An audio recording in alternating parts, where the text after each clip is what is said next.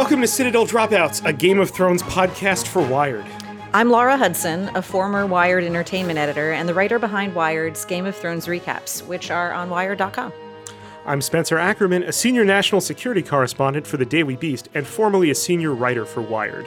Citadel Dropouts is a conversation between two friends and Game of Thrones fanatics about how the characters and stories in that world connect with this world in terms of politics, the social order, diplomacy, feminism, and war. We are not a recap podcast. As we move to the end of Game of Thrones, we're going to talk about the deeper themes of these final episodes instead. Our goal is not to spoil, our goal is to enrich, but if you haven't caught up with the show and you care about spoilers, you should do that first before listening. All right. So, Yeah. Mm. so Spencer, do you want to talk about Dragon Madness?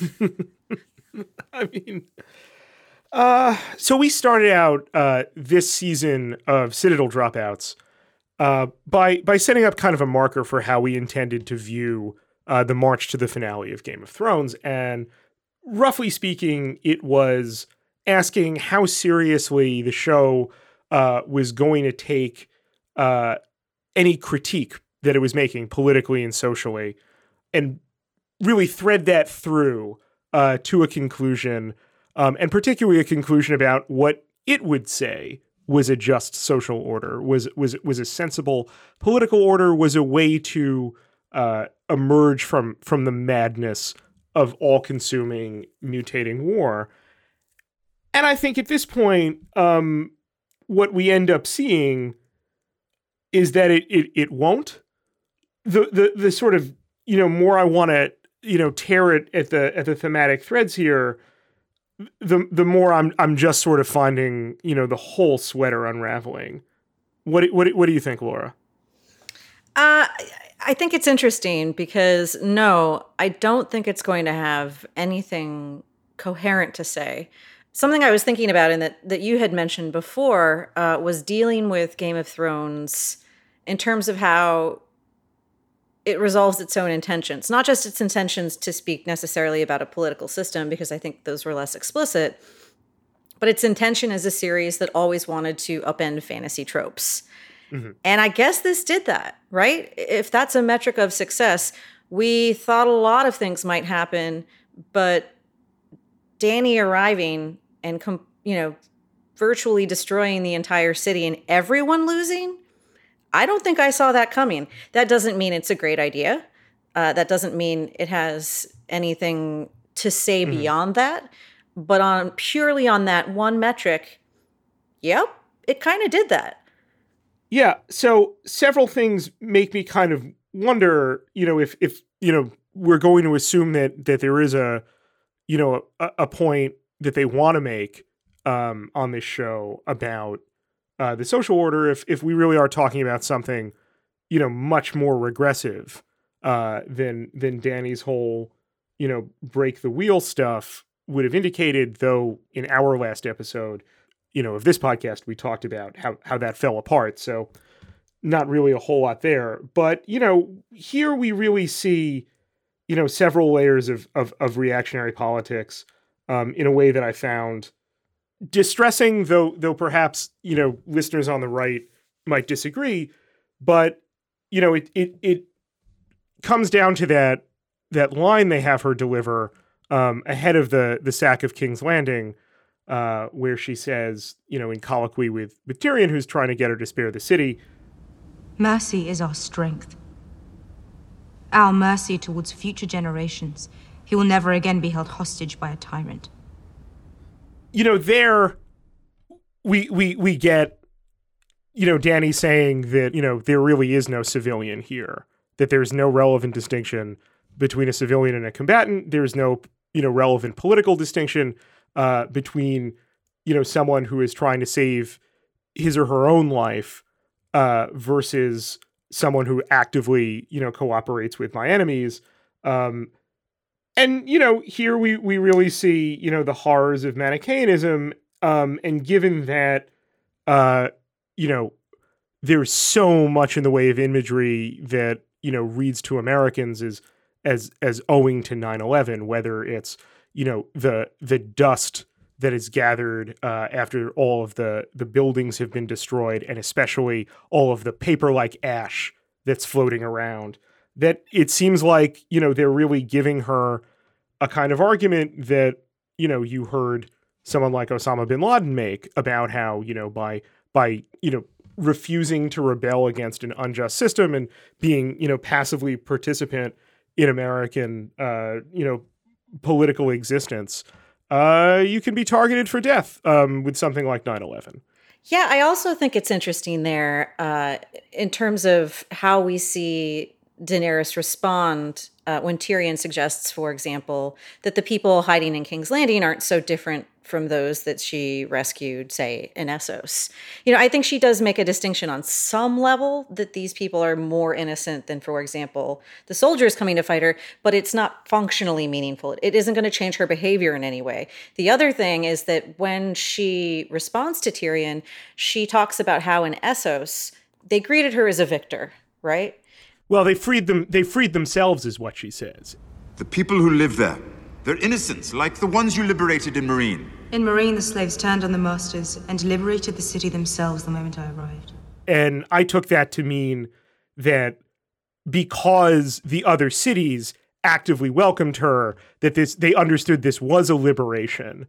The very fact of King's Landing, or at that point the potential of King's Landing not doing the same thing, she reads as active hostility. And so anyone can be targeted. So she's negatively comparing, you know, King's Landing to her previous experiences where she did act as a liberator and seeing a liberator, you know, go this route. Go, seeing a seeing a self-styled liberator, even though notwithstanding what we talked about last week about you know the hollowness of of how they present her agenda, and and how it makes me think that the show just either doesn't get radical politics it means to, or is hostile to them. Um, is that you know here you have this you know supposed liberation figure who in fact appears simply as an omnidirectional scourge, uh, which suggests that they think that anyone who comes uh, with a liberationist agenda is really a scourge in, dis- in, in, disguise and a menace waiting to happen and not to be tolerated. I'm also not really fond of the sort of uh, petty uh, tyrannical tendencies that we see coming out here, where you know there's the the scene with you know where the the dragon madness is starting to kick in and i want to talk more about that uh, where she gets really upset because more people love jon and not enough people love her because she wants to be love love love. Far more people in westeros love you than love me. I don't have love here. I only have fear. And this sense that in some sense she's angry yes. or at least not as sympathetic to the people of king's landing because they are not greeting their salvation with sufficient jubilance you know that that that her coming to to to take their city they are not welcoming her enough. And there's there's something there's something a little petty and dangerous in that to me that feels reminiscent of other despots we've seen. Speaking of um they preface that by a scene whose politics I'd really love to hear your thoughts on uh in which uh, Jon spurns uh, Daenerys' romantic advance.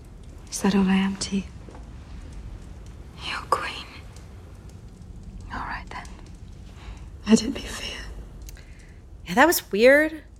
Um, I feel like I, I got a couple texts from friends being like, "Is Jon mad now about banging his aunt? No, I don't think he's mad now about banging his aunt. I don't even know that he's I don't know that there's necessarily a reason there. I think what they they wanted to do narratively was they wanted to isolate Dany. They wanted, you know, for her descent into dragon madness. Mm-hmm. They needed her to feel like she was alone or abandoned. So she, you know, so she could say, uh, you know, she wanted love, but she's like, you know, essentially, if it's fear, then so be it. That this is somehow that last turn uh, into her villainy. There could be an argument that part of why Jon does it is because uh, you know he's just witnessed the execution of Varys. Although I think of all of the things that Dany did in the, this episode, I thought that that was one of the most reasonable, and certainly within the realm of things we have seen. You know, not only that that Jon saw Ned Stark do growing up, but that Jon himself has done. Uh, as as Lord Commander of the Night's Watch in terms of executing your enemies, executing traitors. That in and of itself didn't seem to me that out of pocket, though it clearly disturbed everyone around her. Did you think that it was a misogynistic thing for the show to do, showing that it it it comes, you know, as a woman scorned, that like that spurning, whether it's the love from the population of the city that she can't get that drives her to violence or you know, in microcosm, the love of Jon Snow that she can't get in that moment. Yeah, I mean, it is it is definitely uh, framed sort of as a rejection. Uh, you know, I, I think part of why the whole thing doesn't come off very well or, or could come off as you know sexist and misogynist is that the turn itself doesn't make sense. You know if, if you know about the targaryen madness you know that her father aerys ii was the mad king and he was the sort of person that descended into this sort of pettiness and cruelty to the point where he was he like dany clearly was ready to blow up king's landing. That happened over many many many years if if not decades. Uh, it happens for Dany in the course of about an episode and a half. Uh, and you know, even when she's making that comment, you know, I'm actually showing them mercy by killing them mercilessly. There's a logic to it. Mm. I can see. I, there's there are tactics involved. She wants to take the city. She still wants to win. If you look back at Harrenhal, the you know the Targaryens of the past melted it, but they had a tactical reason for doing so. They were trying to intimidate the rest of the Seven Kingdoms into surrendering, which they did.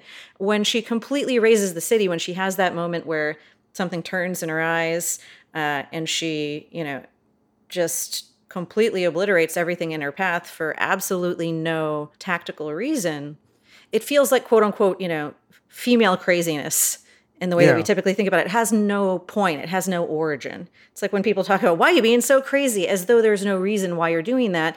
The narrative version of that here is there is no reason that she's doing it. She's just crazy. I, I, I don't know. I really struggled with it because again it made sense up until a certain point and then it's almost like they just decided you're mad.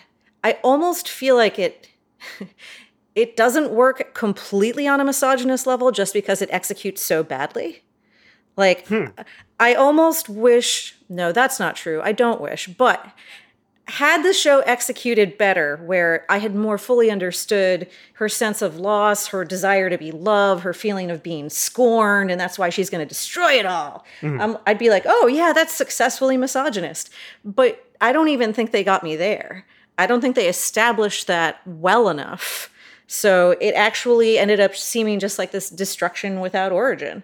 So almost misogynist. Could have been. Not quite. They whiffed the oh, ball oh, on that one. Imagine if these people got to make Confederate as they planned.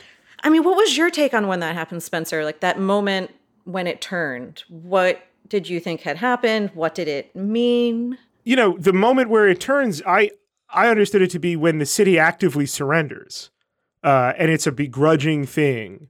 It seemed like the fate of the city was decided you know, the moment they have her give the the villain speech, it, it makes me think when she's talking about how like all she has left is fear and you know so be it. What a shame it was for the show not to take what it was having her say about you know a kind of of liberation politics at all seriously because then she would have presented an agenda to people and would have had something beyond fear if the writers had you know devoted some time to it. It it, it really seems like a kind of at this point nesting doll of some you know either reactionary politics or or you know writing themselves into a corner. I don't really know if having Dany you know no longer be breaker of chains whatever that would have meant in a Westerosi context that they never instantiate and like clearly never will what what what that'll actually mean here. I really bought nothing about it. So she's choosing she's choosing fear, but fear to what end? Like what is the point of ruling over a city that you've destroyed? What's the point of terrifying a populace? You know, now you do your own thing, right? Like you're supposed to have now shown everyone else in in the world, you know, like what's a good example? You know, Hafiz al-Assad at Hama, where he bulldozed the city that was rebelling against him, um, that you're not to be fucked with, and that the remainder of you know this rule is going to follow that really terrifying example until someone figures out as a ton of you know people who survive this moment will want to how to kill her how to how to overthrow her how to kill the dragon. You know she's Muammar Gaddafi herself at this point. Whatever it is that she rules over you know she'll be ruling over it extremely uneasily knowing that fundamentally it's a lie that she has no basis really for her rule except that you know she demands it. And to kind of add to you know the the uncomfortable you know reactionary element to it if cersei's whole pitch you know in season 7 is you know a xenophobic one that that these are you know foreign conquests uh, not your liberation, but ultimately your destruction at the hands of, of, of foreigners preaching foreign cultures, threatening your way of life. Well, they've just vindicated that. I mean, and Daenerys, now that you say it that way, Daenerys definitely does destroy their way of life. Because if she wanted to, for example, commit to use violence to intimidate the populace into becoming hers. You know, like for some reason, the um, decimation just came through my mind, which is the mm-hmm. practice in the Roman military, which is where the word decimate actually comes from. Where when they wanted to punish large groups of people, they do a lottery system and like you know punish or kill one in ten. I mean, if she wanted to truly be deliberate, to pick out as she did with the masters, mm-hmm. you know, the the most egregious offenders, but this is completely indiscriminate. It makes it clear that she's in no way trying to preserve uh, the Westerosi way of life. She is trying to destroy it and and build something new from the ashes. And that fundamentally, to you, does that feel like a different thing than what she set out to do, or is this the wheel that she was breaking? No, it's fundamentally in contradiction to everything she has said she believed, because it's not just a matter of looking at the the means with which she achieves her goals. It's a matter of looking at what those goals are in from the perspective and in the context of answering your question. The point of her violence has been to liberate people, and there has been tons of it. And the violence has been, particularly when she intends uh, to wield it, uh, toward those who are propping up an unjust social order. You mentioned crucifying the slave masters. Um, that's exactly you know what she she had done in the past. You know, as a necessary tool for liberation. Here, unless you're really going to go far tanky and say that what comes next really is going to be, you know, so much better for, you know, everyone who's not in King's Landing and King's Landing is just basically, you know, one really big Harrenhal um, from the perspective of history, then you would have to again look at what it is she offers. And we learned last week she's not offering any kind of liberation. She's putting loyalists and supporters into precisely the same uh, spokes on a wheel that she formerly spoke about breaking. So this really seems to break the character for me. Do you feel like maybe this is some sort of uh, warped misunderstanding of radicalism in the sense that it really is burning everything to the ground and potentially building a new system in its place? I think so. I think that this is what happens when, you know, reactionaries freak out about guillotines or they freak out about Antifa where they see everywhere an argument for uh, a more egalitarian society, a more socially and economically just society, as being fundamentally pretextual, as being a way of ultimately unleashing nihilistic violence or unleashing a kind of violence uh, that very thinly disguises uh, a sadism uh, and a comeuppance against you know your your natural social betters, the people who who who genuinely ought to be in charge, the the technocrats, the good government people, basically the bourgeois. I think people who come sympathetic to those politics will have seen a whole lot to support their view of the world. Yeah, and and and one of the recurring phrases that comes up when when Tyrion's talking to Dany more than once, I think, and also when Jaime's talking to Cersei, where they say, it doesn't matter. But it doesn't matter now. Doesn't matter now. It doesn't matter. It doesn't matter.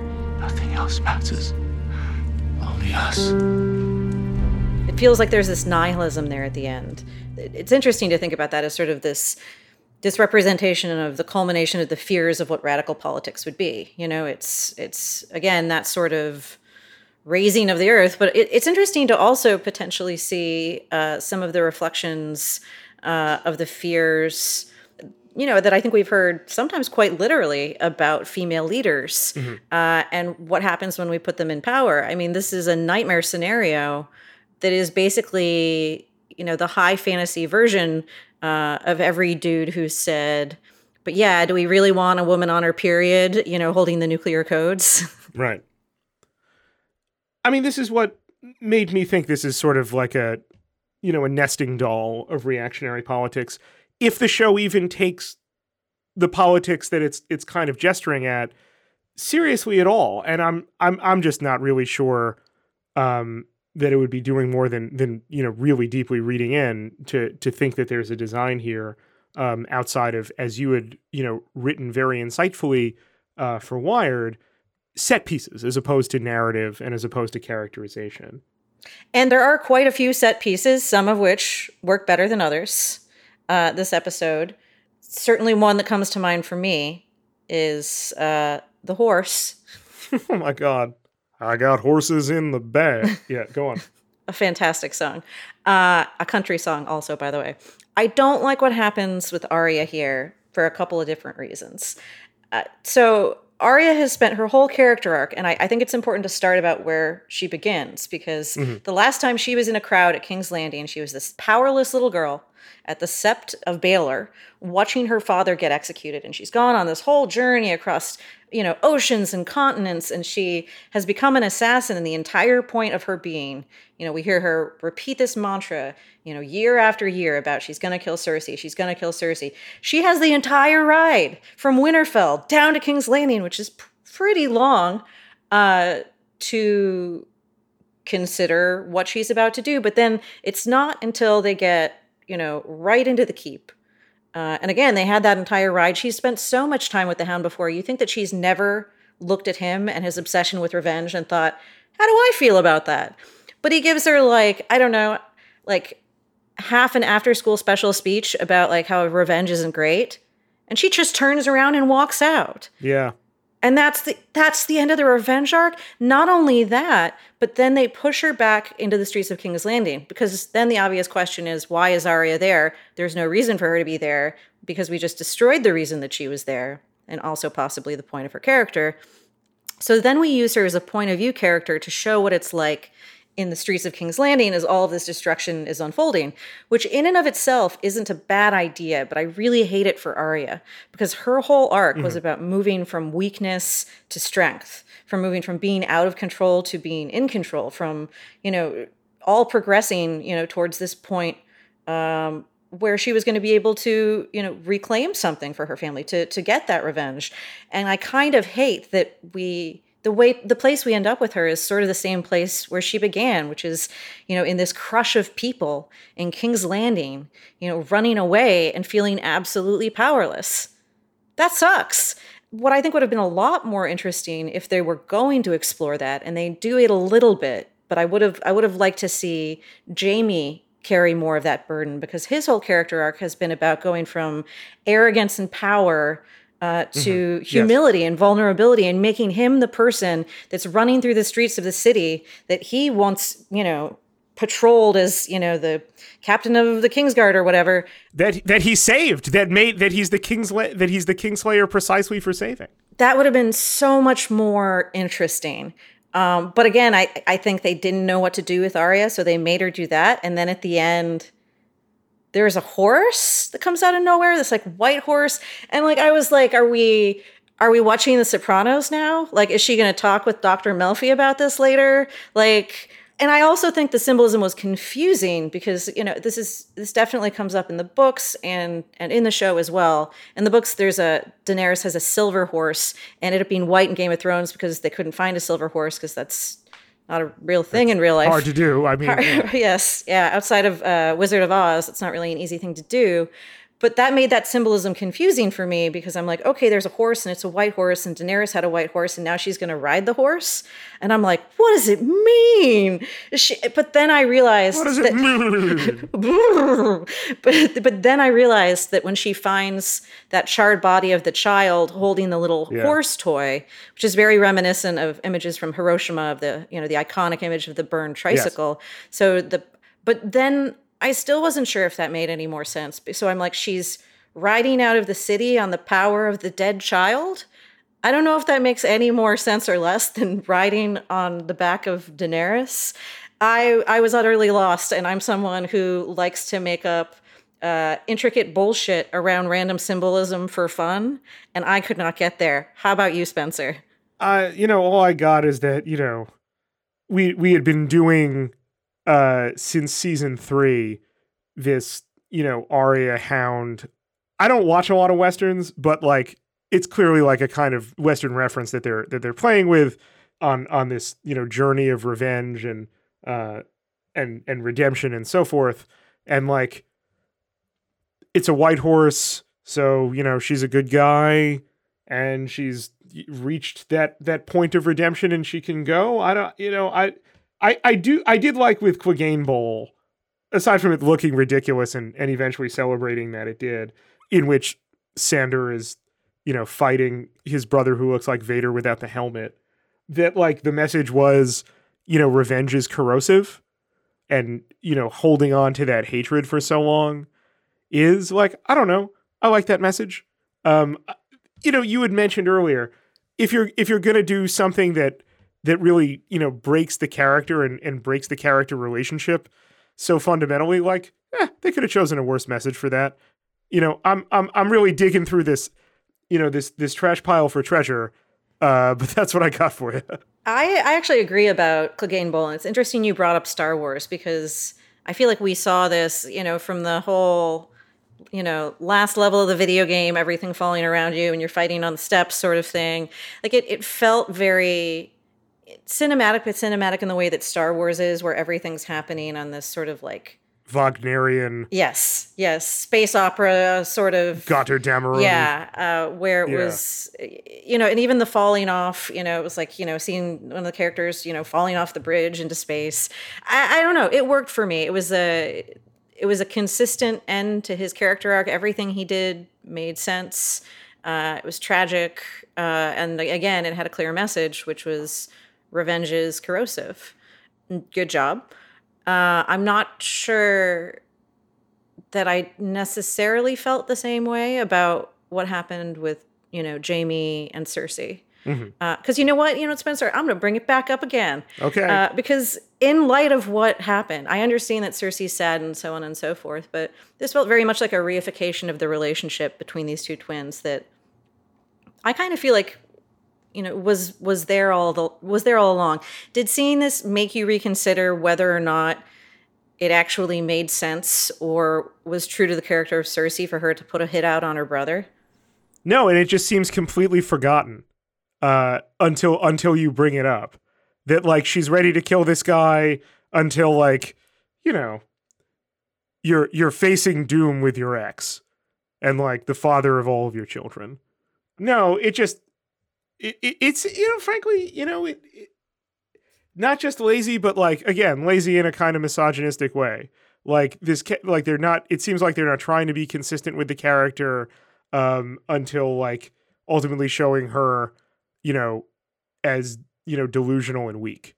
And like you never think that about Cersei. No, I, I didn't like the way the end was, where she was sort of like almost childishly repeating to herself, "I'm in the Red Keep and I'm safe," and but what about this and what about that? Where you know we've seen Cersei in life or death situations before. We saw her hiding in the Red Keep during the Battle of Blackwater, where she was sitting there with her poison, like ready to go.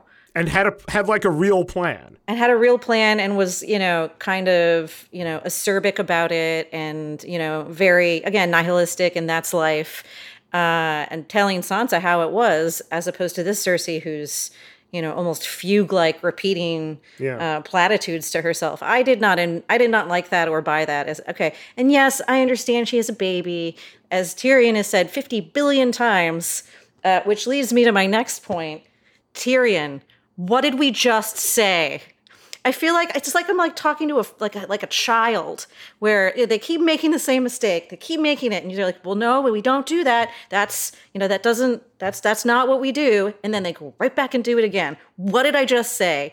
Uh, because the one thing that Tyrion keeps trying to say is that Cersei can be reasoned with, can be changed, uh, because she's pregnant, and because she's pregnant. She has a reason now.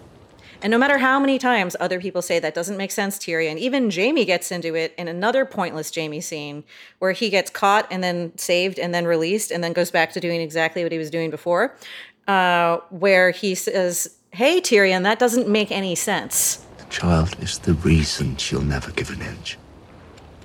All the worst things she's ever done, she's done for her children. I know Cersei pretty well. Also, it's my baby, and she's only going to be more ruthless. And he's like, Yeah, but go talk to her. I think this can work. And it's like, I don't. I don't even know. I don't even I don't even know what to say about it anymore, Spencer. Like it's it's even gone beyond the point where it's a reasonable mistake for a character to make. There's that point where Jaime's like, Cersei once called me the stupidest Lannister. and I'm like, no, you're not. not anymore, you're not. Really not. Oh God. You know, it it strikes me as having to suspend the sort of disbelief that you have to suspend to make, you know, yourself buy that Varys thinks Jon Snow is like a credible choice for king here as opposed to being a legalistic one. You know, the guy who keeps telling you I'm not interested in doing this at all. At this point, they've had Tyrion be dumb for much, much, much longer than they've had him be smart. And by most narrative rules, that means you have a point to make by having him always make these kinds of idiotic mistakes. And there just isn't one here. I suppose they're trying to make some. I don't really know if I want to attribute this, you know, to intention really, but like if he keeps defaulting to something, he keeps defaulting on the prospect that really ingrained behavior can be suddenly changed, um, which is also a delusional thing for someone, you know, to be making politically instead of, you know, what a savvy person would say, which is it has to be channeled, it has to be directed, or it has to be challenged. It has to be brought, you know, into contradistinction um, or contravention of like competing values and virtues. And like he does none of this ever. Um, he just, you know, now after like sentencing his friend to die by snitching on him, then just betrays Dany worse. And like you don't really know if if ultimately he's deserting here or if there's some kind of point, you know, to him sticking around or what. But like, you know, again, nothing he's done for three, four seasons um, has worked out in increasingly catastrophic ways and not in a way that gives me confidence that there's ultimately a point here, whether thematically or politically. So it seems like we've broken now three characters here and three really substantial ones. You know, if not for Tyrion, all of this is on Tyrion. They could have had the destruction of vastly fewer people in the Red Keep, and that be it. In season seven, before she decide, before Tyrion decides uh, that you know we got to go steal a zombie and we do zombie quest, they could have won this thing, if not for Tyrion, with so much less bloodshed and so much more of a prospect um, for the actual agenda that while the show has now obviated it, she always had been trying to say that that that she stood for. It just really seems to me ultimately like bad writing and you know some of the worst. I I, I want to stretch for it. I want to. I want to I want I want to stretch my muscles and see if I can do it. Crack my neck and see if I can make sense of, of Tyrion. Get that no prize. Maybe what Tyrion represents is how privileged white dudes uh, get overhyped to a certain point where they're put into positions of power where they are ill equipped to do their job. Uh, and despite the very best of intentions, they end up causing tremendous hardship, horror, and death. All right, all right. All right? So we've we've got our we've got our Joe Biden here. He meant well and he's so amiable. Right. I mean, I'd have I'd have a cup of ale with with Tyrion. I I really would. And, and, you know, we also have Varys when he approaches uh, Jon on the beach and is like, you know, the weird talk on the Pacific Coast yeah, Highway. where he's like, he's like, yeah, just hanging out there while Tyrion stares down from above and nobody notices that. Uh, where he basically is like, you're, you know, you're polling way, way better. You know, you might not have any policies. right. You know, you might not want to participate at all, but you know, like the woman in this race is really unpopular. you know, like, you know, you're the one to back. Uh, which again, I still don't buy because if you remember the first season of the show, uh, Varys spent a lot of time uh, talking about and trying to negotiate around the fact that Ned Stark was a terrible leader who couldn't get anything done and was a danger to everyone around him because he wouldn't play the political game. Jon is not meaningfully different. In fact, over and over again, he he reifies, he reconfirms his Ned Starkness. So that's weird. That's weird let's talk a whole lot about what the show. I don't know if it's going to do this in in you know our our remaining episode or not, but you know the non viability of Jon Snow here. If there was ever a question, is really on display.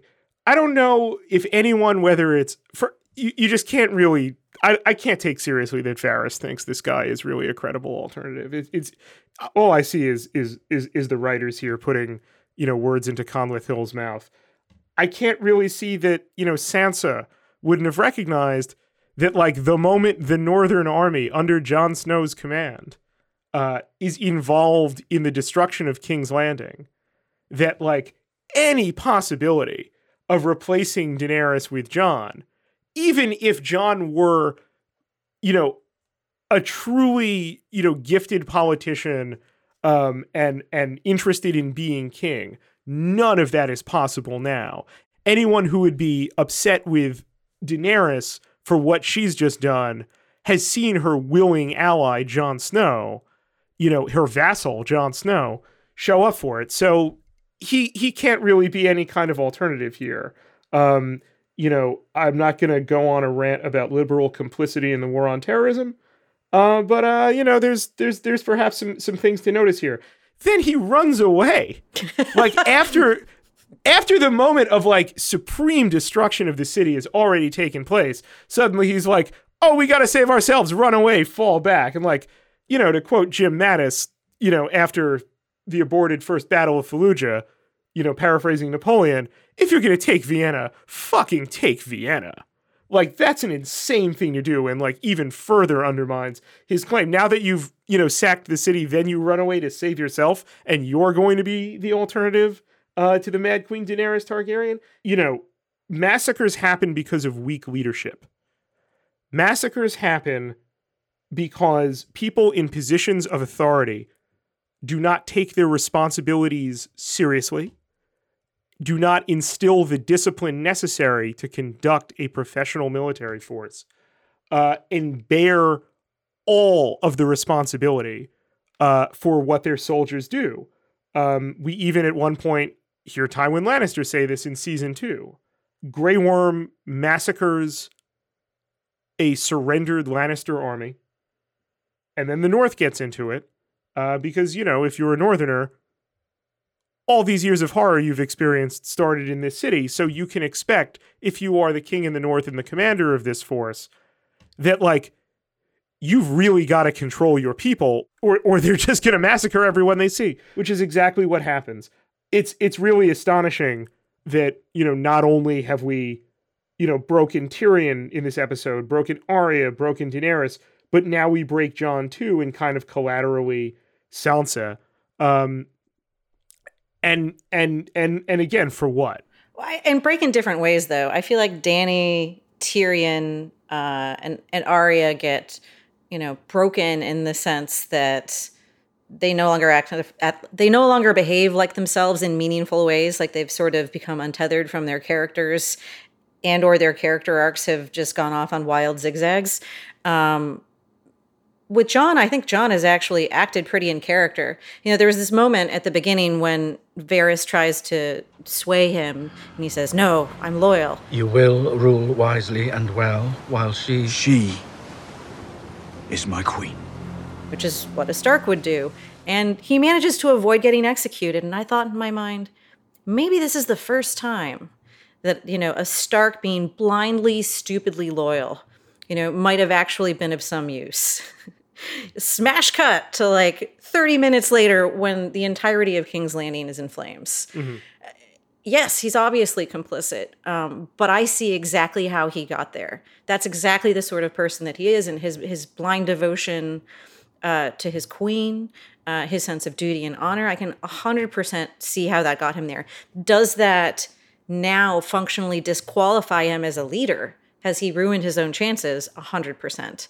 Uh, I'm curious about whether that taints Sansa by uh, association. They could always fall back on the bastard thing. Although I do want to mention can you imagine Sansa's face when she finds out about this?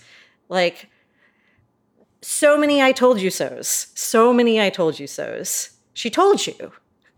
All the clues were there, Mr. Snow. Uh, and nobody listened to her.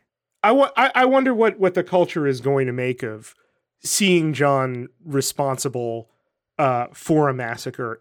If that's even going to be, you know, the dominant interpretation of that scene, or if, you know, now that we've, as a country, lived through so many episodes like this, whether it's whether it's Haditha, uh, whether it's the kill team um, in the Arghandab River Valley, whether it's uh it's it's Robert Bales um, with with his with his with his right with his service rifle, um, you know, going around uh, killing your you know Afghan civilians, you know, and and and down the line, as a country, we haven't really dealt with that.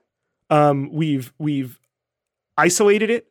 Uh, we've we've seen it as separate um, from this this never ending war that we're in against varying enemies um, and shifting over time. I wonder how you know in that context we're we're really going to process um, that you know Jon Snow and Grey Worm heroes to us for so long. If if we even recognize you know by and large that they are responsible for this massacre and and how we grapple with that. That's something that I I'm going to be watching attentive, attentively uh, to this the series finale to see, or if they decide that like much like the broader culture uh, that we're a product of, that you know shit happens in war, uh, and you know the purpose of you know and take the cynical argument and and and I think the lazy one that like you know what we're showing is is just the the evil realities of war and that's it um, which i think is a calumny uh, against every every soldier who holds on to uh, their ethics and their humanity in the most fucked up of situations which is the vast majority as we have seen I I think we are left in a situation now where you know heroes in the uh, the stereotypical fantasy sword wielding knight sense, um, or or even in a broader sense, I are are there any heroes left? Arya's on that horse even though she got a, you know a woman killed and and her daughter if not if not killed orphaned She's more of an anti-hero. She's more of a Wolverine, though. I don't think we have any pure heroes left. And I mean, I, I guess what I'm interested in now is, I mean, Daenerys has won. She is now, you know, Queen of the Ashes. What happens next? What happens to the Conqueror when you know once they've conquered and over over a ruined place? Is she just going to go back to Dragonstone and have people bring her tithes? Like, I, I guess I, I just can't really wrap my mind around what comes next. And that's the game of thrones. You know like it's yeah exactly. Like i i am very interested in the aftermath and and and if they can somehow pull this out but they seem to be you know finding corners to write themselves into um and in a way that i am not really convinced has been you know true uh to to the themes of of of this show and this and this series um which have really seemed you know at this show's really incredible heights uh to be you know rather profound and moving and i haven't felt like that in a while Neither have I. Again, I think they're they're delivering set pieces, and some of those set pieces uh, can be viscerally thrilling to watch, um, or or satisfying, and, and some of them again maybe may may satisfy certain thematic uh, urges or messages, the Clegane Bowl, and so on and so forth. Uh, but I think that the problem that we're running into, that we've been running into all season, that the show's been running into since it basically ran out of George R. R. Martin, is that so much of what it's saying kind of wants to evoke, you know, when you watch something and a chill goes down your spine, you know, like Daenerys says, Dracarys, you know, and she lights up all the masters, and you're like, oh shit, that was cool. But that was cool for a lot of different reasons beyond it just looking cool on screen. I think there was there was always something deeper going on in Game of Thrones. Yes, it was cool because it was righteous. And and and it hasn't been that way in a long time. I, I think that it's just trying to to mimic those moments, those bon mots, those those set pieces, uh, that that sense of theater. Um, but they don't always, you know, in order to really make a narrative work, to give it depth, there has to be connective tissue between those set pieces that make sense. There has to be an arc. There has it has to be happening for a reason, either in terms of that character or in terms of something larger.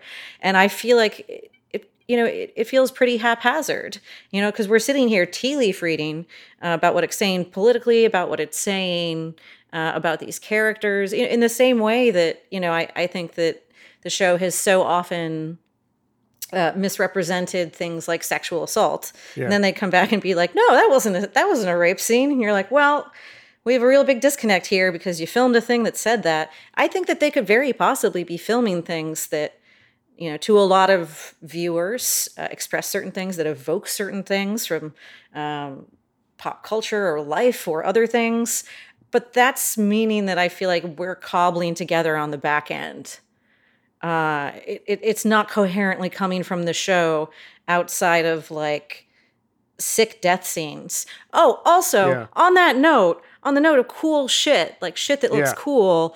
Give me that. There was that explosion. I was waiting for this, where she's lighting up the city, and then the um, the stashes of uh, wildfire go off. yeah. And it- because as we know, there's shit tons of wildfire under the city, but it's just this like it happens for like two seconds. Yeah, it's just like poof. And everything we know about wildfire that your show has established is that like this shit burns uncontrollably. Yeah, we're Like, just nah, I guess it's oh inert. God, just Who felt knows? like a missed opportunity. If your thing is just looking cool, there was a real Yeah. big cool looking opportunity that that got missed there. So that's unfortunate. Uh, I mean, I don't know. How are you feeling about it, Spencer? you know, I had said when we started this season uh, that like the final season of Game of Thrones feels like going to my ex's funeral.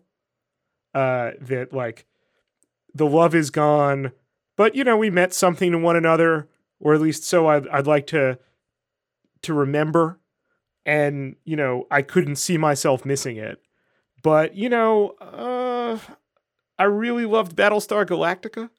Thought that was a fantastic, fantastic show with a ton to say, particularly about uh, the the national security and war and terrorism themes uh, that I that I cover um, and have for so long. And that ended pretty terribly. Um, that ended in such a way that made me, you know, think they they didn't really have such a solid handle on on what they wanted to say uh, and how they were going to escape that trap. And that's what I feel is happening and unfolding here.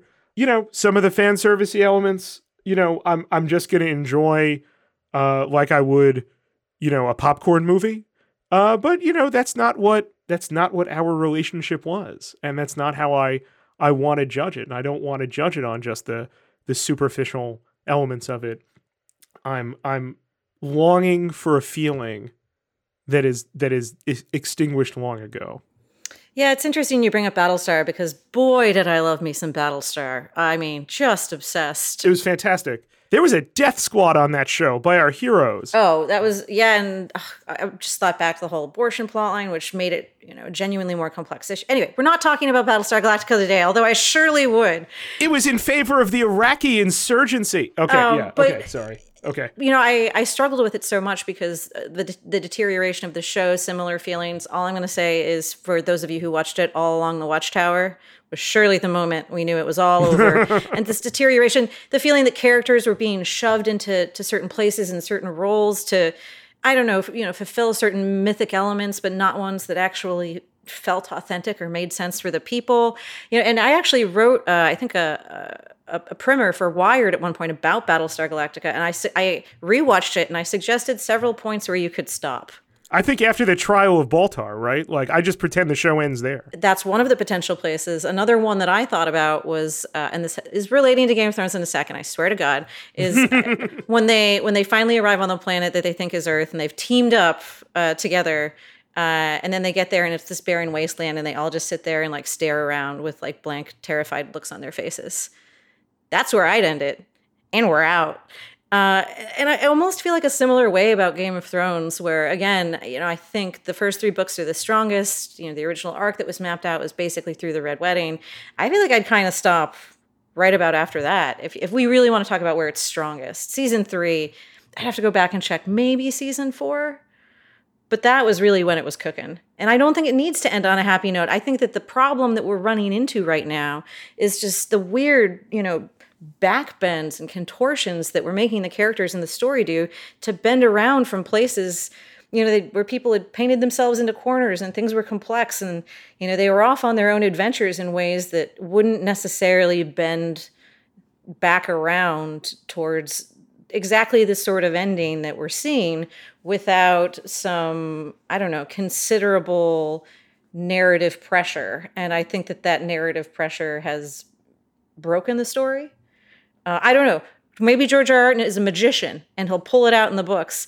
But part of me, you know, that's part of why, you know, the, the last two books, the two books that are relatively concurrent, that go on for hundreds and hundreds and hundreds and hundreds of pages, is because I, I don't think he could figure his way out of it. And I think that the only way you get out of it is by doing exactly what the show is. And that's why it doesn't work. It seemed to me that it, you know, must have felt the burden of of bringing this conclusion into being. Oh, sure. I wouldn't want to do it. you know, given that this was a show that had so much to say uh, about the social order, about politics, about where power lies, about power dynamics, and so forth, that to see it as it reaches its conclusion have nothing really to say about anything like that. Um, to have to have so thoroughly lost the thing that made it valuable, that made it more than tits and dragons, uh, really does feel bereft, and in a way that makes me not really sure if if there's anything I could I could really see in the final episode that could be redeeming. But I am in fact rooting for this thing. It seems to me that like so much of our contemporary politics, Game of Thrones has exhausted its mandate. Uh, but you know, continues uh, zombie like hurtling towards a conclusion that can perhaps be satisfying as spectacle, but you know, corrosive to the thing that it once was. Yeah, I mean, I, I again, I think the one way in which Game of Thrones has been faithful to its uh, original intentions, even though I think again doing that has bro- broken almost every other aspect of it, is that it's it has subverted fantasy. Uh, it has not given us a happy ending. Uh, if anyone is on the throne, it's going to be a broken throne. Mm-hmm. Uh, I, I, don't think that there's there's any true triumph that can be pulled out of this. Maybe, you know, some, you know, you can always rebuild from the ashes. You know, like maybe it'll, you know, what did they used to say about Valyria? You know, it's it was this city that right. had been, you know, the the pride of civilization for you know hundreds of years, thousands of years. Uh, and it was ultimately ruined. And you know ultimately life moved on people went elsewhere other things happened. Uh, so this isn't the end of the world but it's definitely the end of a world. I want to take on for one second the idea of the show's mandate as being a subversion of fantasy. Sure. After a certain point you know like like stannis says after tyrion you know ignites blackwater bay you know He's played his little trick. He can only play it once. There's only so far I think you can take subversion for its own sake. Um, it is immediately shocking. Like the death of Ned Stark is is is a is a shocking moment. It is important uh, as a matter of genre fiction. But to decide that that's really what is the central element of this story the thing that binds it together, the things that makes it valuable, as opposed to an introspection of all of the things, many of which indeed match fantasy trope ideas of a hero that lead to Ned Stark's downfall. All of the mistakes he makes politically, all of the mistakes he makes characterologically, all of the mistakes he makes in terms of his assumptions of how he knows people and how they operate. That's what's in fact interesting. It's not just the death, it's everything that brought us to that point. And now you're right. On a certain narrow sense, you know, seeing our hero become the implement of pure destruction, and that if anyone has won the Game of Thrones, it's a Pyrrhic victory and may not, in fact, be a lasting one, you know, calls you to then think back across this entire story. So what it what what ultimately are we saying, you know, brought us here? Um, what are we saying is the valuable thing, um, the valuable lesson uh, to take away? And I don't think the show has one. I don't think it's at this point interested in offering one as much as interested in being able to say like you didn't see that one coming um, and that i think is is kind of what you know brings us into to hackery um, i watched this episode uh, with my dear friend kristen caps and he mentioned that one thing he found you know really suspicious is you know how much we still have to learn about the night king and he put that in the context of how there are going to be all of these prequel shows and that you know there is a certain aesthetic element that now has to be factored in to you know the differences in how you present a story that's a story and how you present a story that's a franchise that's an industry that's an economy. Um, and i hadn't thought of it like that and it's i think a really salient point um, that you know this this will end but uh, the game of thrones franchise is going to continue and I think really beyond its mandate after this. I, I think that's so interesting bringing up the franchise thing, especially when we're dealing with something like Game of Thrones that's so lore heavy. And one of the cool things about lore, arguably, I'm someone who enjoys it, is you know when you get interested in a story, uh, when you find it really compelling, there's some part of you that's like, oh, I want more. I want to know more about it. I want to know more about these characters. I want to know more about this world. And lore is cool because it it gestures at something deeper uh, and, and broader uh, and and partially unseen.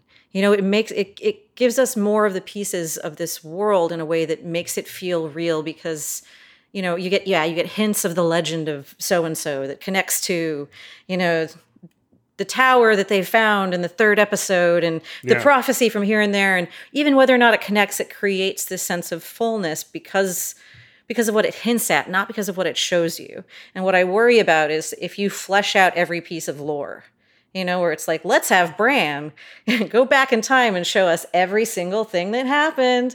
Let's answer all of your questions. Let's have a prequel that goes through, you know, let's that really squeezes, you know, the the blood out of every stone of every word that Martin's ever written. I think that's really going to suck. Uh, because I think you know, part of what made the lore fun, that made his stories fun, was that they felt so deep and so possible and always like there was something behind them that was bigger than what you saw on the page. You know, that almost like at 360 degrees when you're in like VR, you're like, if I turn around, the room will be there. You know? And and what I don't like about the idea of all these prequels and to some degree the way the the show has handled stuff is I don't know, I feel like it's taken some of that some of that magic away. And that makes me sad because I really liked it.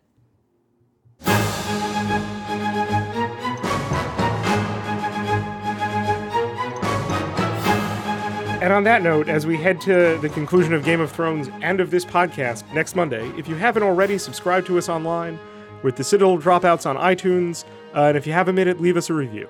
Uh, we've also put together a special offer for listeners of Citadel Dropouts. First time subscribers can get one year of Wired for just $5, which is 50% off our standard price. You'll get unlimited access to Wired.com and the Get Wired app, plus a print magazine, if you'd like. Just go to wired.com slash flash sale. Citadel Dropouts was produced by Jeremy Dolmus. I'm Spencer Ackerman. And I'm Laura Hudson.